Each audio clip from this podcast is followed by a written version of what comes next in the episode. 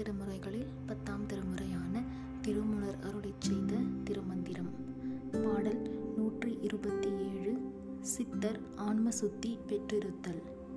பாடல் இருந்தார் சிவமாகி எங்கும் தாமாகி இருந்தார் சிவன் செயல் யாவையும் நோக்கி இருந்தார் முக்காலத்து இயல்பை குறித்து அங்கு இருந்தார் இழவு வந்து எய்திய சோம்பே. சித்தர் சிவமாம் தன்மையை அடைந்து எங்கும் நீக்கம் இல்லாது நிறைந்து இருப்பர். சிவன் செயல் யாவற்றையும் பார்த்த வண்ணம் இருப்பர். மூன்று காலங்களின் தன்மைகளை உணர்ந்து இருப்பர். அவர்கள் தமக்கென்று ஒரு செயல் இல்லாது இருப்பர். திருச்சிற்ற